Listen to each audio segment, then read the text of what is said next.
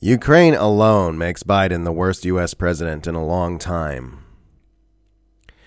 Anti war libertarian hero Scott Horton has a viral tweet going around which reads simply Biden's refusal to attempt to negotiate an end to the war in Ukraine is the greatest scandal in American political history.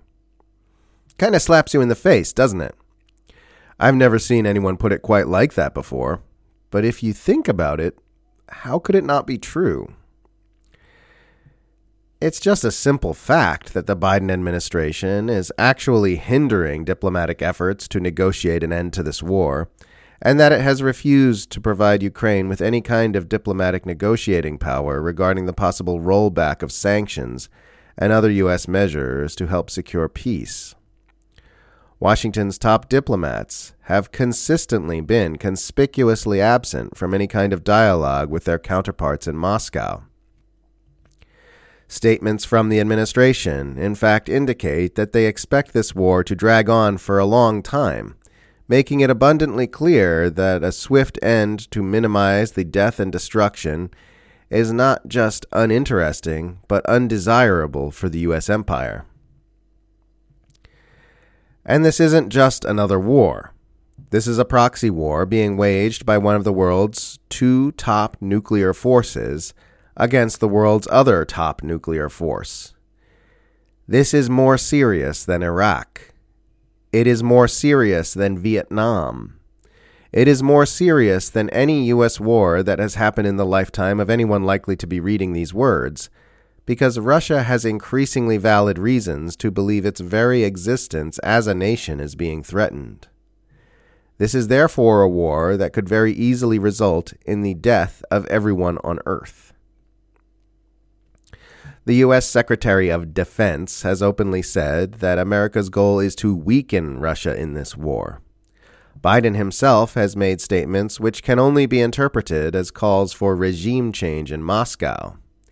U.S. officials have been leaking to the press claims that U.S. intelligence has directly facilitated the killing of Russian generals and the sinking of Russian warships. The imperial political media class are not even denying that this is a U.S. proxy war anymore. In an alarmingly rapid pivot from the mass media's earlier position that calling this a proxy war is merely an accusation promoted solely by Russia, we're now seeing the use of this term becoming more and more common in authorized news outlets. The New Yorker came right out and declared that the U.S. is in a full proxy war with Russia the other day. And the U.S. Congressman Seth Moulton recently told Fox News that the U.S. is at war with Russia through a proxy. At the end of the day, we've got to realize we're at war, and we're not just as at war to support the Ukrainians, Moulton said. We're fundamentally at war, although it's somewhat through proxy, with Russia and it's important that we win. How fast did that happen? How fast were we paced from it's Russian propaganda to call this a proxy war to obviously this is a proxy war and we need to make sure we win? Fast enough to make your head spin, that's for sure. And it's not just a proxy war, it's a proxy war the U.S. knowingly provoked. We know now that the U.S. intelligence cartel had clear vision into Russia's plans to launch this invasion, which means they also knew how to prevent it.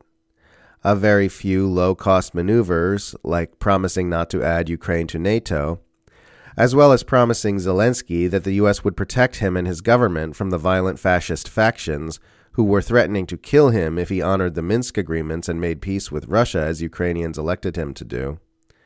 That's all it would have taken. Many, many Western experts warned for years that the actions of the US and NATO would lead to the confrontation we are now being menaced with. There was every opportunity to turn away from this war, and instead the US centralized empire hit the accelerator and drove right into it. Knowingly. The whole thing was premeditated, all with the goal of weakening Russia and effecting regime change in Moscow in order to secure U.S. unipolar hegemony. The Biden administration was the last in a long line of decision makers to choose this world threatening confrontation over peace. There was an opportunity to avert this horror, and that opportunity wasn't taken. Allowing the world to come this close to nuclear war already makes Biden the worst U.S. president since Bush, at least.